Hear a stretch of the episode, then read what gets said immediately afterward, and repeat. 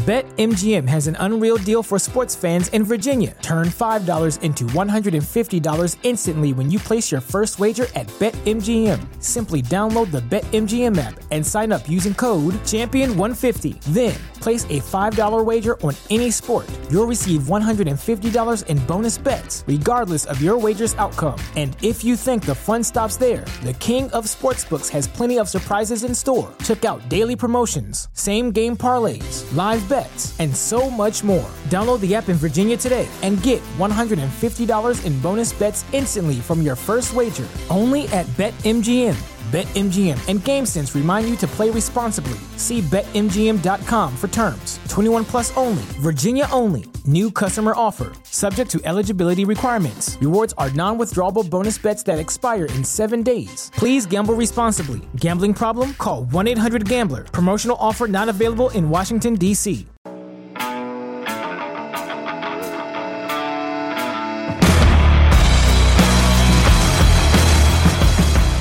Hey everyone, and welcome back to the Barbell Medicine Podcast, where we bring modern medicine to strength and conditioning and strength and conditioning to modern medicine. I'm your host, Dr. Jordan Feigenbaum, and this is episode 132. We're talking all about strongman training, uh, specifically the new strongman training template that's available now on the Barbell Medicine website. There's a link in the description below, and there's a 10% discount we're running on the template uh, that ends the 7th of March, that's this Sunday, at midnight. So if you want to get in on this template, you want a little discount, you can get that now. Check out the link in the description below. So, this podcast is all about the design of the Strongman template. It's three separate blocks, each block's five weeks long. Um, and this program is for folks who want to train strongman or who are getting ready for a strongman competition, or for those who are looking for a general strength and conditioning program that has some elements of strongman training. You want to do that for your conditioning or to develop some, you know, odd implement strength or something like that. Or if you just want a general strength and conditioning program and don't want to do any of the strongman stuff, this would work out well for you if you just ignored all the strongman stuff. So uh, it also includes an ebook. It's about 30 something pages, kind of talking about the why the what and the how behind this strongman training template and uh, gives you some more instructions in addition to the three separate blocks. Uh, as of right now, this is kind of one of those things we're running on like Google Sheets um, or give you a spreadsheet. It gives you the, the program. It is going to be available on our new app. So if you get the program now and you want to use the app later when it comes out, which hopefully happens in the next few months, we're still doing some beta testing on that right now. You'll be able to use that for free. Anything you download or, or purchase from the Barbell Medicine website, you'll have access to on the app. So just as soon as we can get it, uh, you know, that app, all the testing done, all the programs will be available there. So you won't have to like purchase it twice or anything like that. So really looking forward to that. And now let's hear from Alan as we talk about the new Strongman training template. Hey everyone, I'm Alan Thrall. I am a gym owner. I own a gym in Sacramento, California called Untamed Strength. It's a strongman powerlifting and strength training gym. I also uh, work with Barbell Medicine doing some online coaching and also uh, strongman template. Boom. Hey, speaking of strongman in Sacramento, it's like the world championship is there. Is that World's this year? Strongest man, yeah. This is the same one, like on ESPN or ESPN two or whatever. I don't even I don't even know how many ESPNs I think there it's are. CBS These- Sports now. Oh, it's CBS. It's big. Yeah. It's, okay. Uh, so they're actually going to have it in Sacramento. Yeah, I had no idea what went into that or what the decision was to do that. But I had actually seen the first time I saw it. I didn't have my uh, my uh, audio on my phone, and I just saw it, and I saw the word Sacramento come up, and I thought, wait a second, what you know, what's going on here? And I'm I'm looking in the comments like, why? Why is it in Sacramento? You know, I Right. couldn't find anything. But yeah, and apparently, uh, I saw a news outlet talking about it, a Sacramento news outlet, and they said that it's booked for the next three years in Sacramento. In wait, So I don't know how accurate that is, but the, yeah, that's what the news outlet said. I mean, So- I just remember as a kid, a young impressionable kid. You know, you're watching on again ESPN two or whatever. It's like, oh, coming to you from the island of Malta or like yep. some you know, crazy place, and they're lifting all sorts of strange things in like the town center square or something. And you're like, wow, strongman is really exotic. And uh, and now they're like, yeah, we're going to Sac. which again is crazy because like california if you're looking at like a state in the united states you know on a series of like which states are more open or less open or whatever california's not very high I know. I don't know. I don't. I don't. I'm like, do, do does Sacramento know about this or? So, but uh, but yeah, usually when they determine a location, it is uh, what has a nice backdrop. um, for you know what looks good on TV. So they're not just doing it in a in a warehouse. Um, and also, So what apparently they did not take that into consideration. yeah, yeah. What's probably going to be warm. Um, so, anyways, those are usually the the two things: weather and backdrop. So I don't know if they're going to do it in front of the Capitol building or what, but Yeah, I mean, you would think if they were going to pick California, and again, this is no offense to Sacramento. I No, I feel it. like it's fine. There's some cool places in Sac, but it's like okay, we're going to be in California. There needs to be an ocean in the background, right, or like a beach. Yeah, right, because it's California, not like it's like saying, yeah, we're we're going to do it, you know, in somewhere in the in the Central Valley, and you're like. Is this California or is Yeah. this like you know? Yeah, whatever. Hey, it's gonna- Bakersfield. Yeah, right, right, right. We're in Pomona. Yeah. It's or like- yeah, it's like saying we're going, we're headed to New York, and it's like upstate New York and like the woods. You know, it's like, well, I, I usually think of New York City, but yeah, Yeah. It sounds like something the USAPL would do. It's like it's like it's like yeah, like we're going to Phil- we're going to Pennsylvania and you're like, "Okay, cool. It's Philadelphia." Right? And they're like, "No, we're going to Scranton instead." You're like, "What?" anyway, well, it'll be cool. I'm excited to I want to go. Like if they're going to have fans, I want to go. So, Yeah. um this is a nice segue into what we're talking about today. We're talking about the our new strongman template that by the time you listen to this, it's out, it's available. I'll put links in the description below. So we're going to talk about some strongman training and we're going to talk about what went into this template. So first off, can you give people a little background uh like what is your strongman experience? Like when did you get into it? How, you know, how's it gone since then? yeah. I started doing strongman training without um, even knowing about strongman competitions when I was in the Marine Corps, and it was kind of at a necessity. There was um, when gyms were limited at the time, or when chain of command would tell us we can't go to the gym for whatever reason.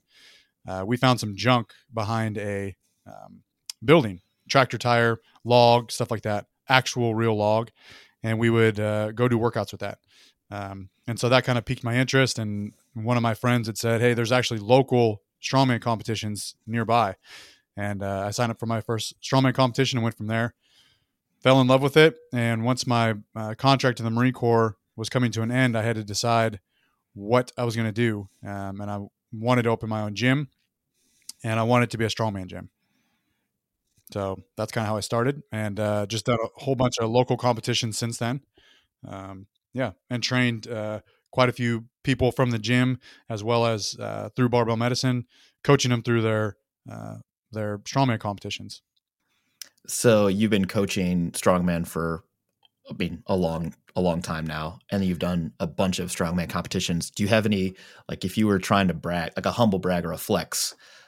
I know you you wouldn't. So I'm just going to make you do it. Like your results uh, at a at competitions like what's your best finish, the biggest meet that you've done or whatever. Yeah, so I call myself a local legend because I only do well at local competitions.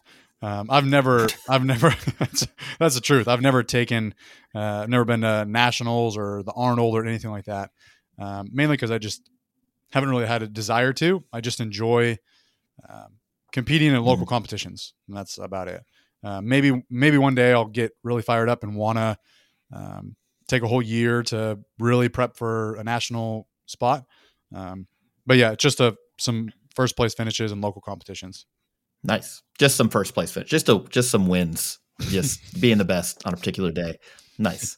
Well, so I I never really I mean, I knew what strongman was. It just wasn't like I just didn't want to do it. I don't know why. Like I maybe because I just didn't know how or whatever and I was busy powerlifting, but when I was training at Brute Strength Gym in Virginia, like so if you've never been there and you happen to be going to Norfolk, Virginia for whatever reason, you have to go to this gym. This gym's like huge, almost 20,000 square foot or, or thereabouts, and probably 10,000 of it, half of it is dedicated to like strongman stuff. And I don't just mean like a lot of places have strongman equipment, quote unquote. They've got, they'll have tires or like logs or uh, Atlas stones, and that's all great, right? And a yoke. It's like, boom, you can train strongman, which is great. That's great. Brute takes it to the next level. They're like, oh no, we have a you know a Paulins wheel. We have fingal fingers. We've got a car deadlift jack like set up. We've got like they've got the power stairs just like you do. You know, it's like it's the next level. if you were training strongman. So they actually had a bunch of national meets there, and uh, I remember thinking like, I may be good at the squat, bench, and deadlift, but like, I've no chance at any of this stuff, which was confirmed when I did that meet at your place. Uh, you know, granted, I, I think I did fine. I got second or whatever, but like, I don't know. I didn't know what I was doing. You know, luckily that the you happen to pick events that were kind of like similar to powerlifting. You're like, uh, it's an axle deadlift, and then it's like an axle clean and press. I'm like, oh, pressing is kind of like that's powerlifting, and then everything else was like, you know, hang on for dear life. So if people are wondering, because I get this on the AMAs all the time, they're like, "Oh, you, would you ever do strongman?" I did it. I, I, did. There's a vlog. There's a whole thing chronicling my experience, and uh, I, I, I'm not even a local legend. I'm like a washed up local. Never was. I got second, so no one, you know, no one cares. Yeah, I think you did actually really well. Uh, um, you took first on the deadlift. Mm-hmm. You took first on the uh, truck pull and push um, mm-hmm. which is has nothing to do with you know powerlifting. um, and then just a couple, I guess, rookie mistakes or rookie decisions of like for your overhead press, you decided, hey, I'm just going to strict press all this, and then for the yeah, Atlas stones, you had like a, a, hiccup with your the tape on your forearms and and uh, tacky and whatnot.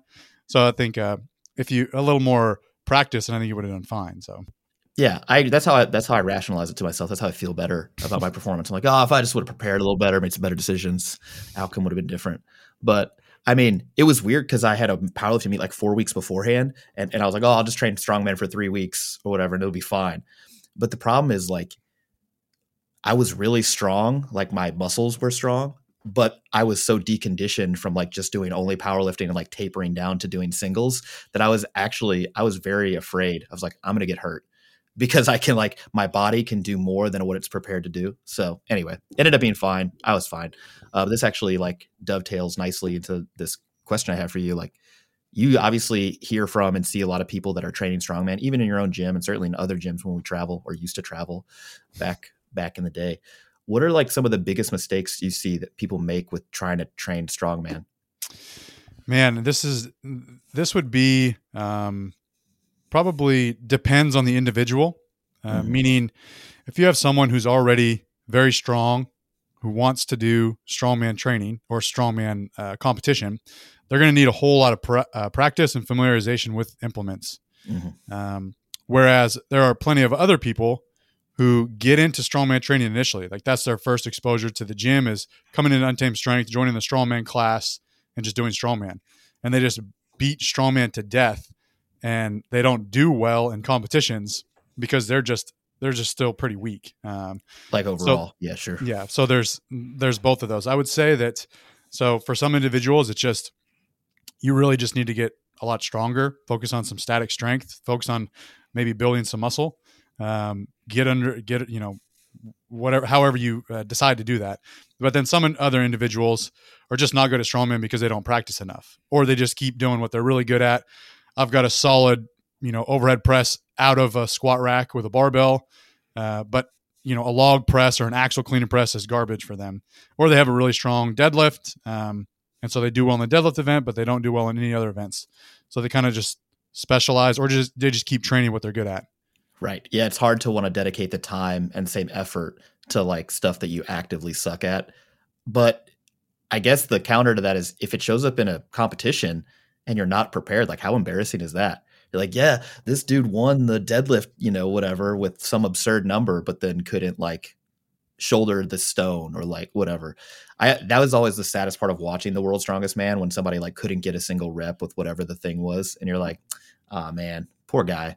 Like should they, they, must be hurt or something, you know? Yeah, yeah, yeah, yeah exactly. You think that uh, these guys who are placing first in certain events are going to do well in all of them, but that's not always the case. So really, right. you can you can win a strongman competition if that's what you're into, that's what you're interested in, uh, by placing second or third on all events and never winning anything. You can still win. You know, that's yeah. usually who does. Is like there are competitions where you're where you're like this this dude won. Like I don't think he won any other events, but he just consistently placed second or third. Yeah, he never lost by a large margin in any of the events, and like yeah, steady steady wins the race. Mm-hmm. Um, yeah, I see the same thing though. People like because uh, I've been to a few gyms that do offer like a strongman kind of class. It's not like oh you're a strongman competitor. This is the class for you. It's more like a get into the gym and do some resistance training almost like a boot camp kind of thing right like that's almost how it's advertised and it's like yeah these people they're learning how to carry odd implements and like use the yoke and and you know one arm press eh, and, and stuff it's it's certainly better than them like just not or like or or or doing other stuff that people would traditionally do in like a commercial gym you know all machine based stuff. Like if, i had to pick i'm like yeah i think strongman stuff is probably like a level up for developing like balance and you know uh, motor patterns and athletic ability all, all sorts of stuff you know to, to some extent particularly for new individuals. But because that's not also like counterbalanced with some you know what you as you called it static strength or i would call it just more strength development kind of stuff like in the squat the bench the deadlift the press even the power clean to, to some extent and, and other stuff there's no like base of like okay now your, your your muscles are actually capable of producing a ton of force in this sort of general sense and now you get to apply that specifically and learn how to do that with an odd implement with an odd you know an awkward carry or something. It's like you learn how to do those things the skill is there but like the raw strength is is less developed. And the other side of that would be like the person like me who's like you're relatively strong but like i don't know how to do half these things if you asked me to continental clean and press i could like I could do it with a light enough weight where I don't have to do it right, but I have I've never done it. You know, the skill is what's missing for me. And then, yeah. and then on top of that, I feel like across the board, very few people are using any sort of auto-regulated sort of approach in strongman. It's not like work up a one-arm dumbbell or one-arm circus, you know, dumbbell press, work up to you know a set of three at eight, and then do some back off volume work. It's and what it looks like instead is work up till you fail and try a few times and don't get injured, you know? And I, I, mean, that's what I, that's what I see, especially when I was, when I was training um, at a, a, couple few gyms that had a lot of strongman stuff. And, and when you look at the actual sort of data on injury risk, if you had to pick one or two sports in the barbell training world that have the highest injury risk, it's strongman and Highland games. And, and I think some of that has to do with like it, kind of what you alluded to earlier, like there's just less access to those odd implements for a lot of people and so they go to a show or they go to a meet and it's like i've never seen this thing before. Well let's give it a go at, and try to and try to and try to win. Um, and then the other thing is the i feel like the load management stuff is just it hasn't really filtered down at least not that i've been able to ascertain. So like when i saw your program you know we'll, we'll talk about that shortly when i was like oh yeah good there's some auto regulation in there because otherwise, uh, yeah, you just don't see it. I don't know. You have more experience. Talk with other strongman competitors. Talk and seeing other people train strongman. Do you see a lot of auto regulation in strongman programming? No, not often. Um, and it's uh, you know once you mentioned about showing up to a competition, trying this new implement for the first time, usually like max weight or max effort and some sort of you know. Uh, yeah that's that's very true. And even in even at Untamed Strength, we have kind of a powerlifting side of the gym and a strongman side. And you know, if the powerlifters ever are curious about strongman and they move over to that side of the gym, it's never like, hey, let me uh, let me let me try this out and just uh, you know slowly build up to it. It's like, got a max. How much? How much is that? How much is that yoke weigh? We're like, oh, it's eight hundred. You're like, I feel like I could do that, and they, they just try it. You know, like that. It's always like some sort of test or measurement, um, and so that's like how they view strongman. So they always, hey, let me try to lift that stone, or let me try to pick up this log, or whatever. Um, so it's it's rarely like let me let me get familiar with this and take some time to slowly, you know, add weight. but yeah, yeah same, develop same thing. develop these skills and and and and and work tolerance and everything else. Nah, let's max out yeah. just to see. Yeah, like I, I understand if I was like hiking in the woods and I saw like a large rock.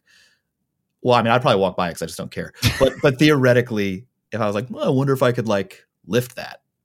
Yeah, I got it that in in in the wild maybe you don't have that option, you know. Or if like this rock fell on somebody's leg and I was like, well, uh, honestly, last week I have I didn't lift a small, a slightly smaller rock, so I don't know that I can do. like I, I understand that, but like in a controlled training environment, I, it's just crazy to me because no one would, you know, go into the gym and say, well, I shouldn't say no one but like your first day you see somebody doing a a different squat or deadlift variation than you've ever done it, would be less likely for people to max out although mm-hmm. that does happen we i um I switched gyms down here for a little bit. I was training at this. It was like a commercial uh, powerlifting gym, like hybrid, and I had not been in a commercial gym for a long time. And I it I was it was crazy to me because I saw more failed reps in that gym than I'd seen in years. I'm like, it's it's like and like every Monday, everybody's maxing out on bench press, and I'm like, why? This doesn't make any sense. But then I'm like, well, I forgot because I just been out of the commercial gym for a while. So yeah.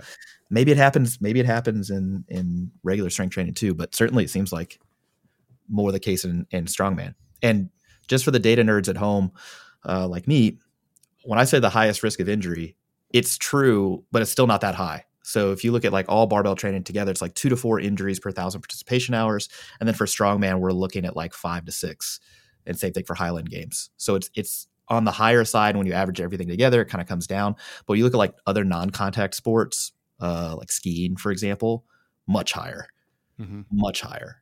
And uh, yeah, it's just I don't want people to be like, "Well, see, strongman training is dangerous." Like, well, sitting sitting around doing nothing is also dangerous. But you know, you gotta you can you can sort of reduce your risk by following some intelligent programming principles. Yeah. So I guess to to to answer your question about are there a lot of people using RPE and strongman training, and it's uh, not often. And if it is, it's RPE with their barbell lifts. You know, like, hey, I'm squatting today. I'll leave a couple reps in the tank. But rarely is it uh, with their actual strongman implements. And a lot of times, I I see a lot of people at the at Untamed Strength who have coaches that just prescribe their numbers, um, like straight up give them numbers. Yep, do this. Uh, and so I've seen both sides of that. You know, mm. work against them to where there are guys who just failing, failing, failing because they can't get this weight that was prescribed to them um, for whatever reason, right? Sure. And uh, on the other side of that, there's one guy in particular who goes to the gym who's like just destroying all these numbers, like it's effortless. And so he got frustrated with these percentages, like, hey, do 80% of your max.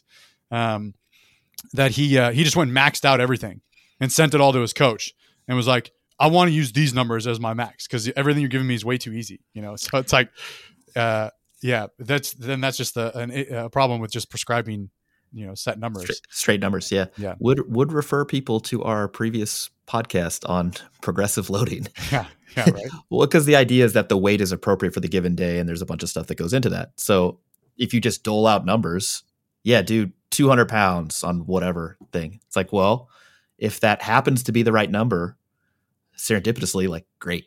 Mm-hmm. But if you're if that person's performance potential is much higher, it's too light. It's not yeah. enough stress. If it's too heavy, it's too much stress.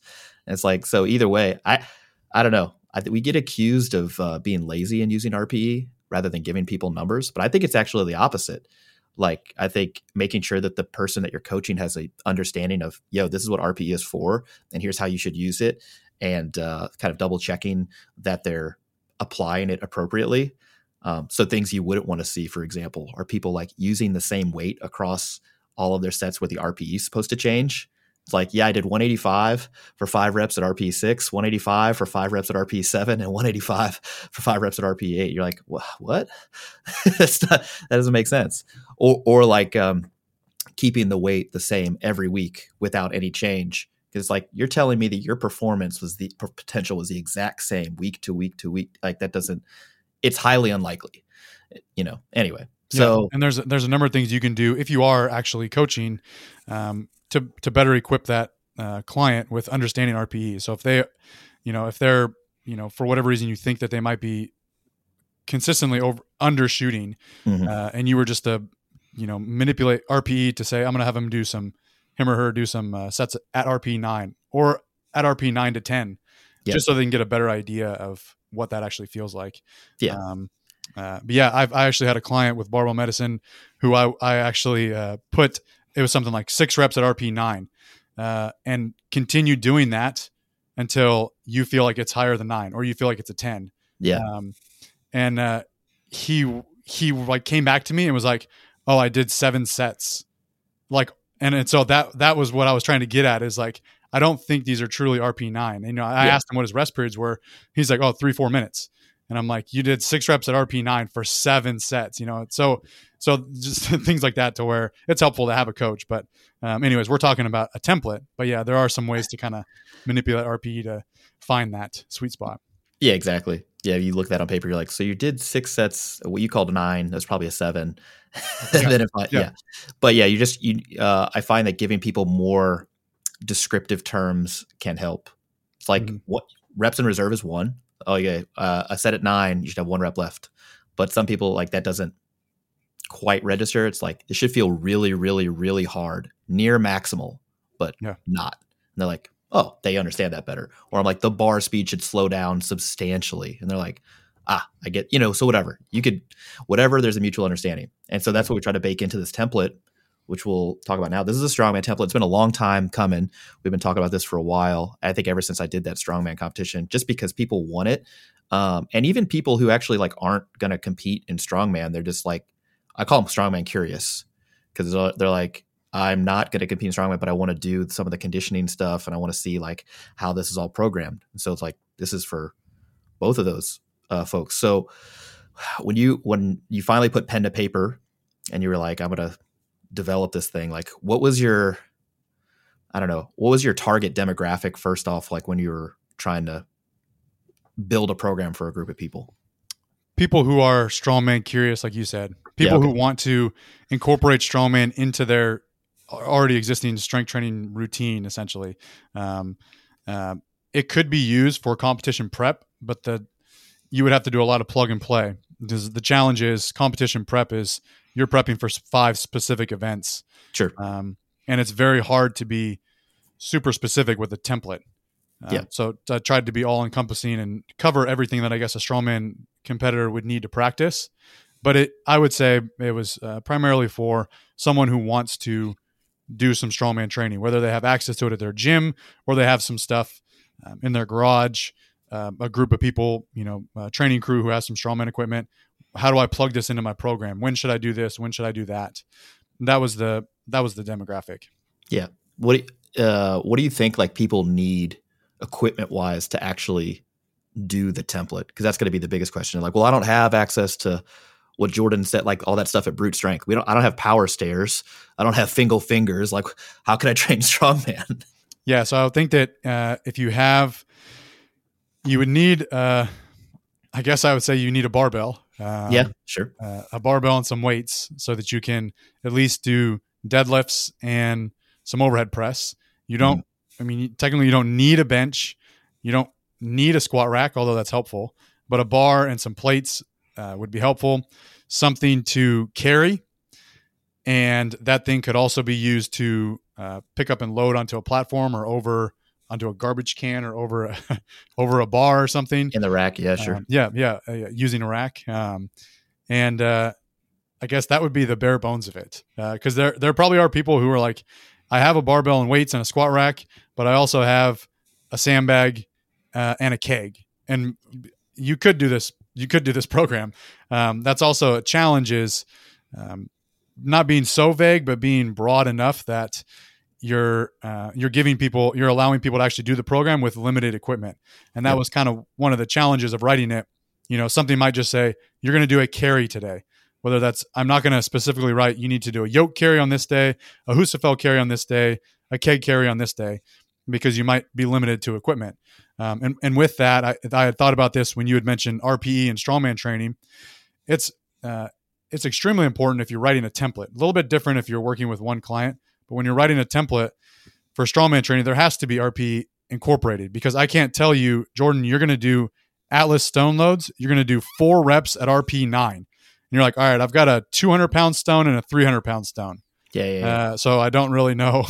200's too light, four, 300's too heavy. So there's this, you know, they can't do five pound increments on their Right, Atlas stones.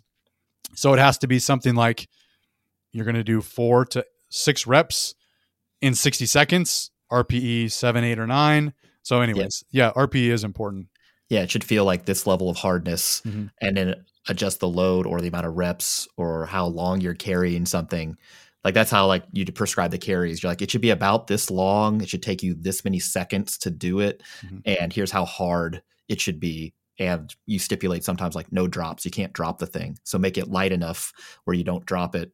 But I we're trying to give people like a again, it's like a rubric or a, a, a template of like here's the like the the skeleton of like this is what we want you to do and it has specific exercises there but yeah not everyone's going to have all the same equipment and so yeah i think you need a bar i think you need a rack i think you need plates you don't need a bench but you know bench press is cool but i guess you could get away with floor press if you really you know don't like to bench press or don't want to bench. Um, and yeah you need something to carry you could load stuff over a bar in the rack if you like use bands or something to secure it in there or if you have another platform you can load stuff on top of.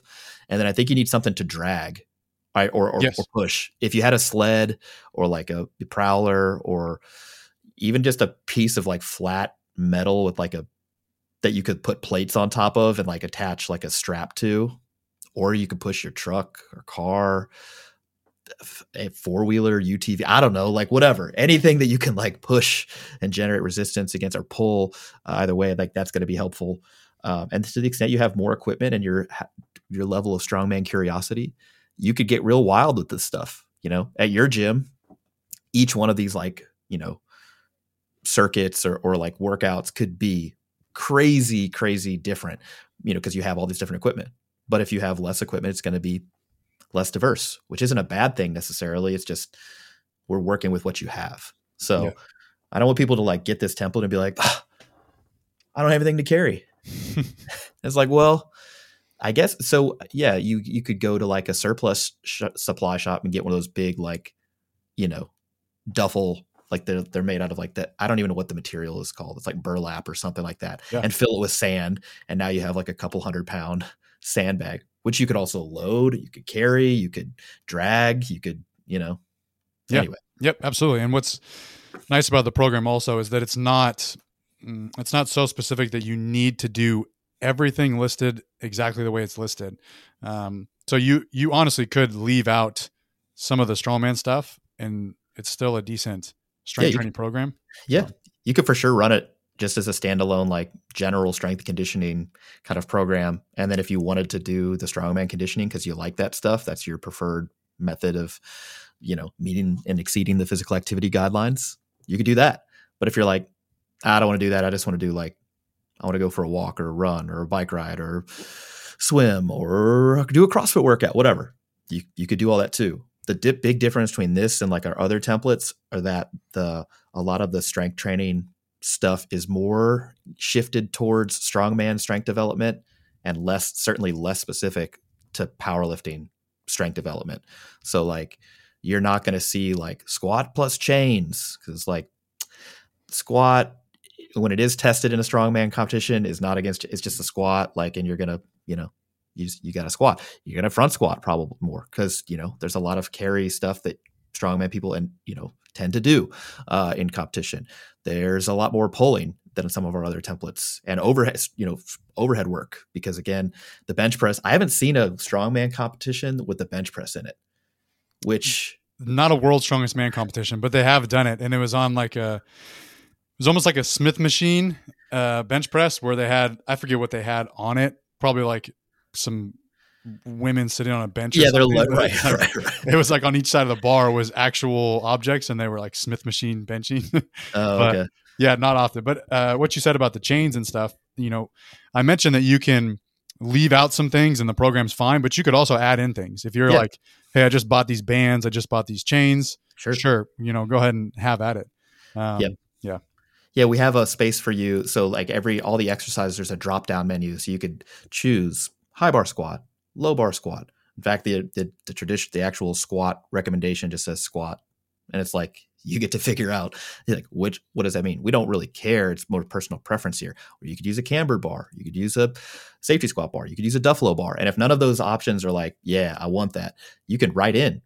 You could write in like Smith machine squat with girls added for ba- ballast, just like you're in a, you know, or kegs added, you know, they like roll a keg in for each successive yep. rep. You can do whatever you want, you know, or if you have like a car deadlift apparatus set up and that's your preferred method for deadlifting, you could do that. Um, so it's, uh, so that write in feature is pretty cool is you to write it in, select it, and now you again have become like the manager of your own training program. So I really like the way this turned out.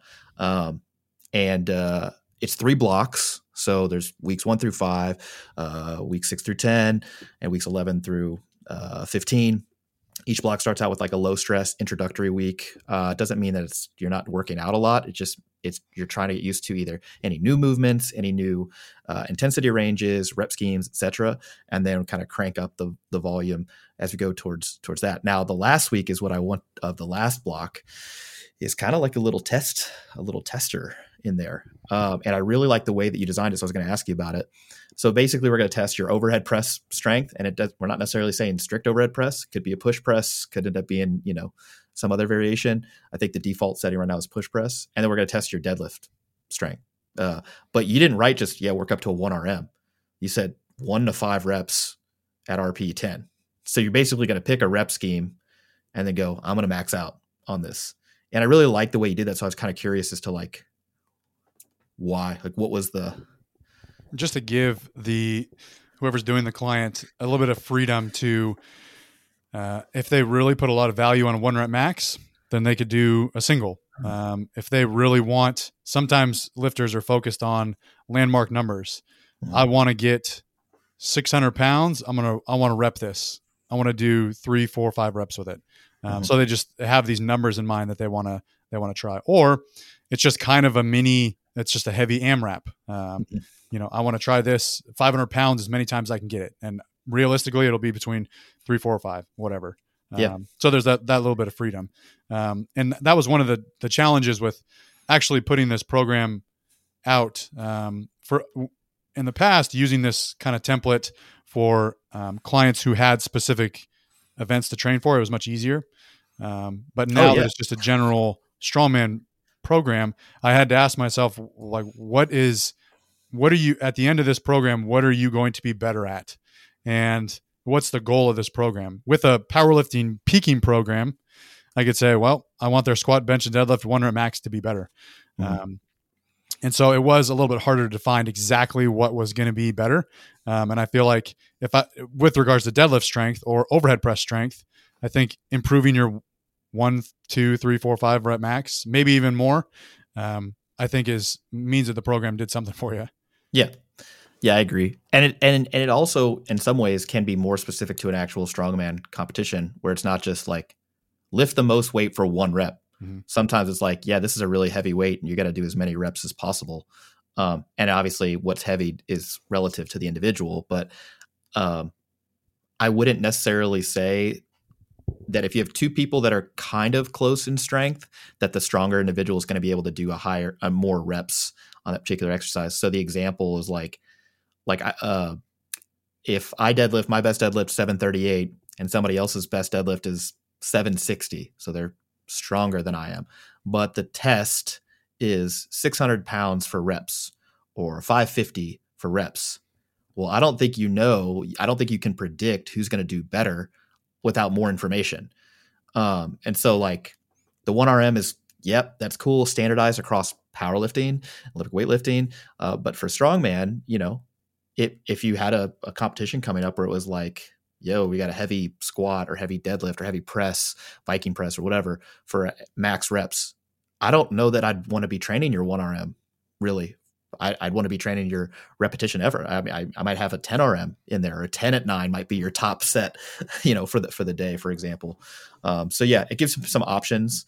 And then also for people that are doing this as like a off season thing, if they are powerlifters or really interested in that, and they're trying to look for a change of pace. Um, maybe instead of focusing on a one RM, you focus on a three RM or four RM, five. I mean, it's all just made up, yeah. right? Like it's it's rather arbitrary. And if you and if it's a, P, a PR is a PR. So. Uh, and so honestly, if it, if it was, if you were using it to prep for a competition, you know, for example, you had an axle axle bar deadlift 505, I think, for max reps. Sure. And if you wanted to kind of organize this program to on that last day, it was 500 pounds for max reps. You would just test that. You could, yeah, yeah, um, yeah. And there, there's, you know, if you want to add in some singles on something that you value, like I don't, if I if I wanted to really push my front squat, I'm going to throw in some front squat singles, um, and that's totally fine. You can you can certainly do that. But yep, yeah. When I was prepping for that strongman uh, comp at your place, when I knew the events, I was like, well, I'm just going to do these events, not like at max effort each time, but like I'm going to expose myself to them, build some volume. And then as I got closer to the thing the last week, I kind of like basically worked up to my opener if you will, on each of the things. I was like, all right, I'm gonna figure out. I'm gonna do the axle clean and press. I'm gonna work up to the mid 200s. I'm gonna deadlift this axle bar deadlift, whatever it was, 500. I think my plan. I thought 20 would win, so I was like, I'm just gonna do it for 10, just as like a you know whatever. Mm-hmm. And then uh, same thing with like farmers walk. I think the the weight was 315. I ended up working up to like 275, and it just to like you want to stay fresh, but you also don't want to beat the crap out of yourself. If I didn't actually have a meet, a, a strongman meet, I probably just would have pushed it on that week after some uh, some exposure. But yeah, this is really cool. Uh, what other people are going to ask? They're like, all right, great, sold on it. Strongman. We got we got some movement variations. We got some different rep schemes. We got some conditioning. I love all of it, but Alan, I, I, it's almost summertime, man. It's come, it's coming up. Swimsuit season's coming up. What about what about the hypertrophy, my friend? What am I supposed to do to get big? And my initial reply, and I'll let you chime in on this. There's actually like a pretty good amount of volume in here. Mm-hmm. And then on a couple of the days, the actual third exercise is a superset, like a straight up push pull superset uh, with a lot, a good amount of volume. And I, having kind of played around with one of those uh, the past two days, can confirm the pump is very, very real. Now, I don't want people to take this and say, oh, you got to chase the pump to get the muscle growth. That's not what I'm saying. But if I had to predict whether or not there's a good hypertrophy stimulus from this, the volume checks out, the average intensity checks out, the movement selection and muscle groups that are target all checks out. And then uh, I think this checks all my boxes. But you know, when people probably when you train them or coach them for a strongman, they're like, well, what about growing bigger muscles? Like, well, how do you respond to that? It doesn't matter. uh, well, I mean, uh, I do let them know that there there will be quite a bit of volume in there, and the the the reason for it is um, a couple of reasons. One, you're often doing strongman events that are a superset, like you know, it's a minute of work or 90 seconds of work, mm-hmm. 75 seconds of work. And so you're doing this superset of carry this yoke down and this farmer back. Um, so I figure one, I can add that into the assistance work of you're doing close grip bench and rows, supersetting them for eight to 12 reps or whatever each. Um, so there's that aspect of it. Um, but also, I think that a mistake that uh, a lot of strongman competitors make is they want to peak as if it were a powerlifting meet. Um, mm-hmm. They want to finish with their like one rep maxes, or they just put way too much emphasis on recovery, like okay, I'm two weeks out, time to just stop doing not, anything.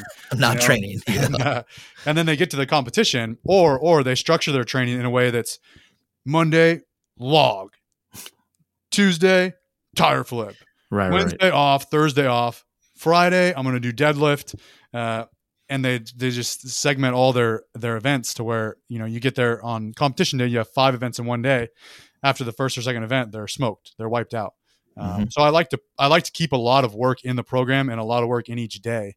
Um, and so I didn't want to sacrifice a bunch of you know take a whole bunch of volume off right at the very end. Um, I I wanted to to maintain that all the way through. And my thinking is I have done. I mean, we all have. I'm sure everyone listening has set either a PR or had just an above average day in the middle of a training block or in the middle of a week or the end of a week. Um, and uh, my thinking is, especially when I'm working with a client, uh, hey, they're a few weeks out, everything's going great. I don't want to just change everything and say, sure, okay, let's, uh, you know, 10 days out, let's just work on rest and recovery and not do anything. Um, and just completely change what they're doing, you know? Um, so anyways, that's the, that's the reason for keeping a lot of that volume in. And even if sure, the nice side effect of, uh, some muscle hypertrophy, but, uh, um, it's more of a performance reason for leaving all of that volume in there. Yeah, yeah. Yeah, I mean I think there's no real reason to peak if you don't have a meet coming up or a test that's important to you and the training program is working well. Mm-hmm. I mean, if it's working well, I, would have a really difficult time saying, "Yeah, we should change a lot of stuff right now."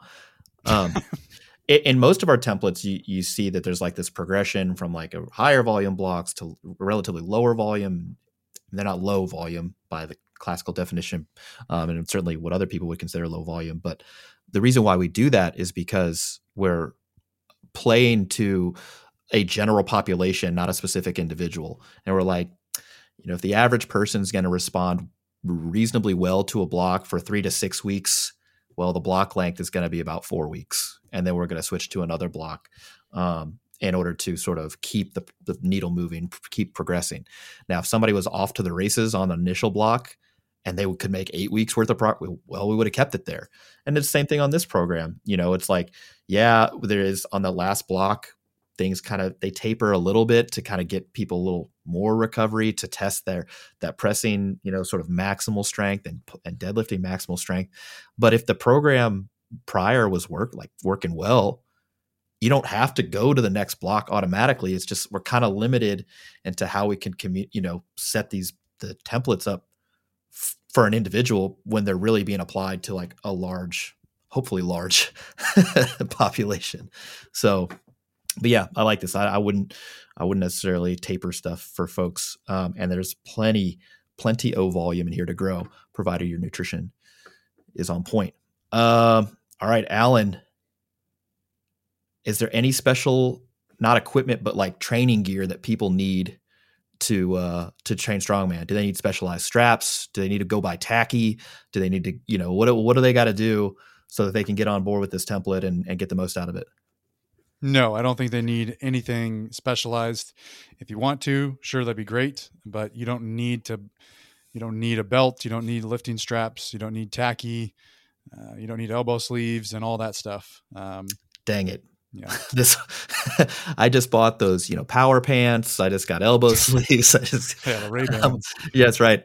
I remember seeing Brad Gillingham. If you guys don't know what these are, these are like, you know, the Rehband knee sleeves. It's like that, but underwear. And I remember seeing Brad Gillingham just like strutting around in these at the at my very first powerlifting meet ever. So if you don't know who Brad Gillingham is, he's like six eight, you know, he's a monster. Hook grips 881 uh, on a stiff deadlift bar raw. Like the dude is an absolute animal, and his hands, I. I remember shaking his hand and it, my hand disappeared for a second. And I thought, where did my hand go? And then I realized it was in his hand. It was crazy. But yeah, I see this dude in the warm up room for squats. He's got his power pants on. And I was like, oh, I need those and then I saw all the strongman competitors, uh, you know, uh, wearing them at, at, these meets. I was like, I need power pants. If I'm ever going to do strongman, I need knee sleeves. I need elbow sleeves. I need super long straps. I need tacky. I need, you know, all, all sorts of stuff. But really, no. And I, I agree with you. I think the only thing that you might want if you're going to kind of take this seriously, it's the same stuff that you need for like regular training. If you want weightlifting shoes, because, you know, you prefer those when you squat or do the Olympic lifts if you dabble in that stuff, or even in here, here some people wear them when they do uh, stones and uh, overhead work. Those are cool. If you like, if you want a belt, I mean, most people who train strength training seriously have a belt. You don't need one, but that's fine. And uh, st- straps can be useful if your hands are beat up or if you're doing a lot of stuff that you're not trying to train your grip strength necessarily. And uh, in that case, you might want some longer straps. Like the what's the length for the axle? What do you think? Three inches is the is the length on that? Uh, for the the strap, you're talking about the the diameter of the axle. Oh yeah, I just don't know how long because like my shorty straps obviously didn't work, and then I got a pair of Rogue straps that were like their extra long straps, but those were still like almost too short for yeah. the axle because the axle's it's two and a quarter or two and a half. Yeah, uh, e- either one of those. Um, yeah. So they make usually things will say nowadays companies will um, list barbell straps or axle bar straps or like ah. the figure eights. It'll say figure eight straps. Yeah. Um, and then, but I'm not sure. I couldn't tell you exactly how long. Probably some are some are up to 18 inches. It's oh ridiculous. My. It's like it's literally as long as a uh, wrist wrap. Uh, yeah, yeah, yeah. Wrist. I thought um, I was extra with my one meter long wrist wraps. Well, like, yeah, I think that you you really just need one wrap around the one wrap around the uh, the bar, and you're good. You don't need to wrap it three times around. Right, right. Um, they have something called Wow straps, which is like a full seat belt, and it's just like you're supposed to like wrap it around the bar, and then you wrap it. You do like a figure eight around your hand. Uh, the thing with that is at competitions um, they would they used to tell competitors competitors you know, take your grip or uh, you know go ahead and get your straps on, and they'd be sitting there for 45 seconds because these people are trying to like fit their straps on. So now what they do in almost all competitions is you strapping in is a part of the time. So they say, Yeah. take they say take your mark, set, go. Time starts. If you want to fiddle around with your your straps for 20 seconds, you're running out of time. So people, that's why that's one of the popularity, you know, reasons for the the figure eight straps. Um, I see. Because you don't have to like mess with the.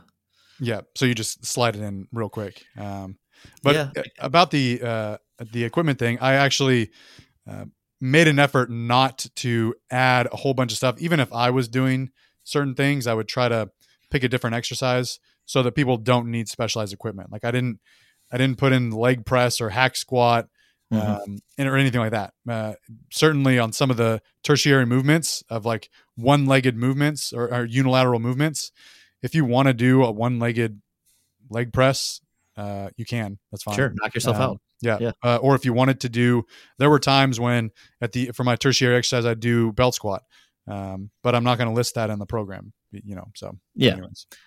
Yeah, if I mean, obviously, again, when you're designing a program for an individual, you basically say, "Yo, what do you have access to? What do you want to do?" Mhm. You know, and then you, it's easier. It's hard to write a template, as it turns out, Yeah, I can't imagine the uh, writing the CrossFit template there or the the Dude. Titan template. dude. yeah, yeah. So, like, okay, if you're listening to this and you're like, you know what, I like the strongman, but I just lean a little more CrossFit, and I still want a good general strength conditioning program. I want some exposure to the Olympic lifts, and I want some conditioning, maybe some gymnastic stuff. I mean, honest, if, it, if CrossFit appeals to you, but you don't want to do quote unquote CrossFit, meaning like you would do the main site workouts or something, like that's that's the template for you. And people are like, well, what's that look like? Everything we talked about here, I mean, it, yeah, and more. It's like, all right, what are people going to have access to? What are people going to want to do? Oh, I don't want to have them use too much equipment. I don't want this workout to take three hours because they're setting up and breaking down and like adjusting all this stuff, and they're like hogging three quarters of the gym to do one workout. Like, I'm not. I've Yeah. I've had when I did CrossFit, I had three different CrossFit coaches at various different times. Just I was just curious, is like how these people program and like what's the what's the secret sauce? And I would like some of the workouts were over three hours long, and I and I would take up almost half the gym with like different equipment. but luckily, no one was there, right? So it was fine. I'm not being a jerk. But I was just like, did you even think about this when you were making the workout? Like, this is not making me that much fitter to be this much of a gym douchebag. Yeah. Right. Like, doesn't make any sense. And then I realized that most of the people writing those workouts were not really good coaches. They had just been like decent athletes in the space, had the market, made the workout, and then or you know programming option and put it out into the universe. Um, that's that not wasn't all my experience in in CrossFit, but uh, certainly it seemed like a lot of it. And I'm like, that doesn't make this doesn't make any sense. So Even, Maybe- even something as, as simple as prescribing the, for this workout, you're going to do uh, 100 kipping pull-ups. And you're like, well, coach, I, I can't do one pull-up. And you're like, all Right. right, damn. or uh, Yeah. handstand progression work. And you're like, I can't, I, there's no way I could, you know, balance myself against the wall. And you're like, uh, okay, let's, uh, so yeah, there's a bunch of Yep. stuff to account for. the best one, uh, Jake Sipkin from TZ Strength, um, him and I actually saw eye to eye on a lot of this stuff. Um, as far as like prescribing RPE, like effort, exertion ratings for like the Metcon stuff, and obviously for the strength training stuff, uh, and it's it flowed a lot better, and that stuff was really well thought out. Unfortunately, I mean, I I have hold him in high regard, you know, from like a programming standpoint, particularly in that space. Um, but I don't. There's nobody that's like winning the games or like you know really blowing up on social media to to push a lot of his programming ideas, which I think is kind of unfortunate. It's like I don't necessarily care what the fittest in the world is doing because by definition that's literally no one else on the planet. Yep. like it's like not the top of the bell curve at all. yeah, like I might be curious just to like read it in an article, and, you know, and then with the full understanding that this is probably not accurate.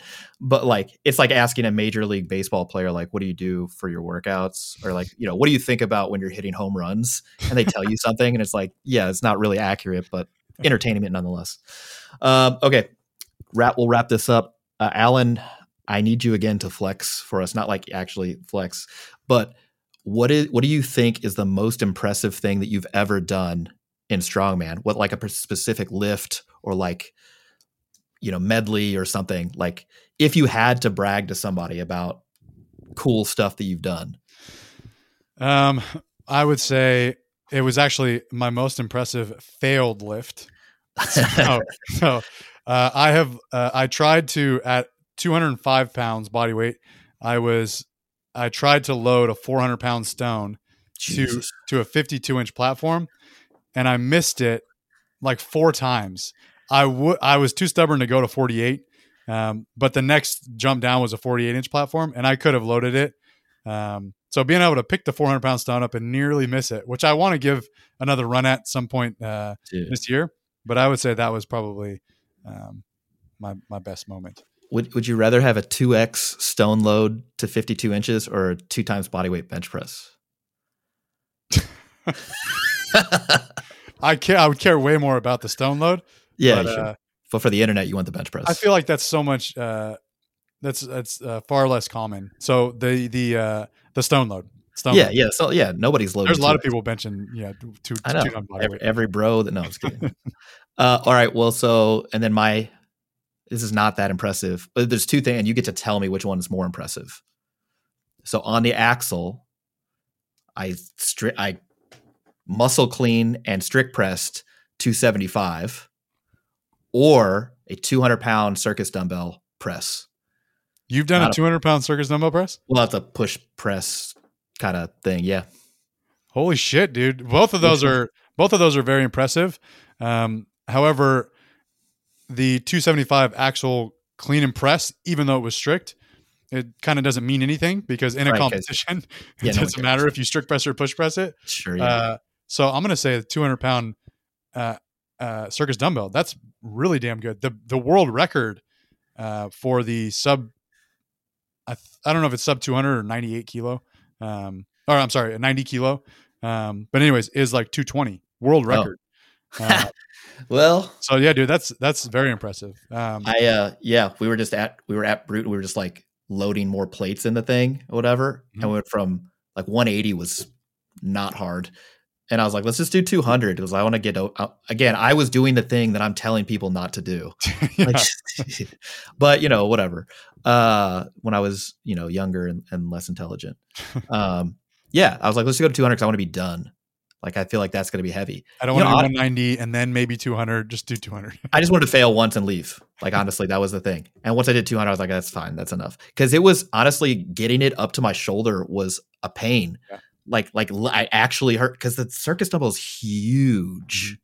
Uh, and then I was very afraid that when I like got kind of underneath it, I was like, this is where my shoulder actually explodes.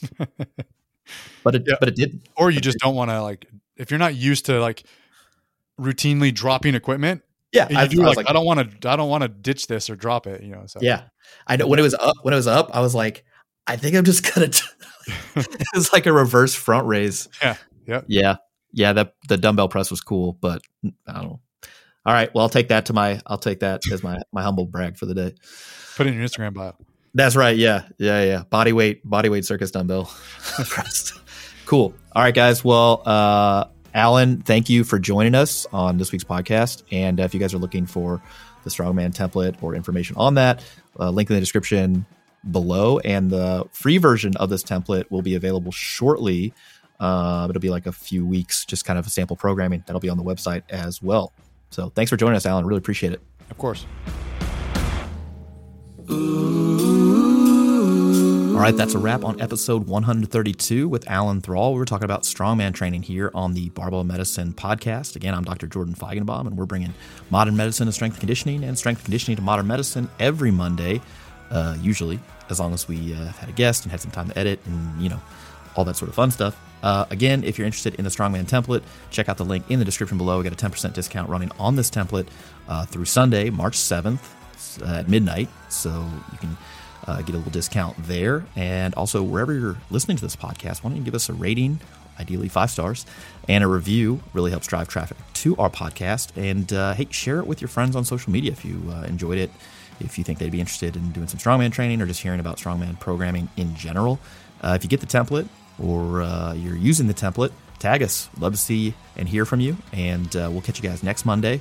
We have a podcast uh, with Coop from Garage Gym Reviews. That should be a fun one. And uh, we'll catch you there. Thanks for listening.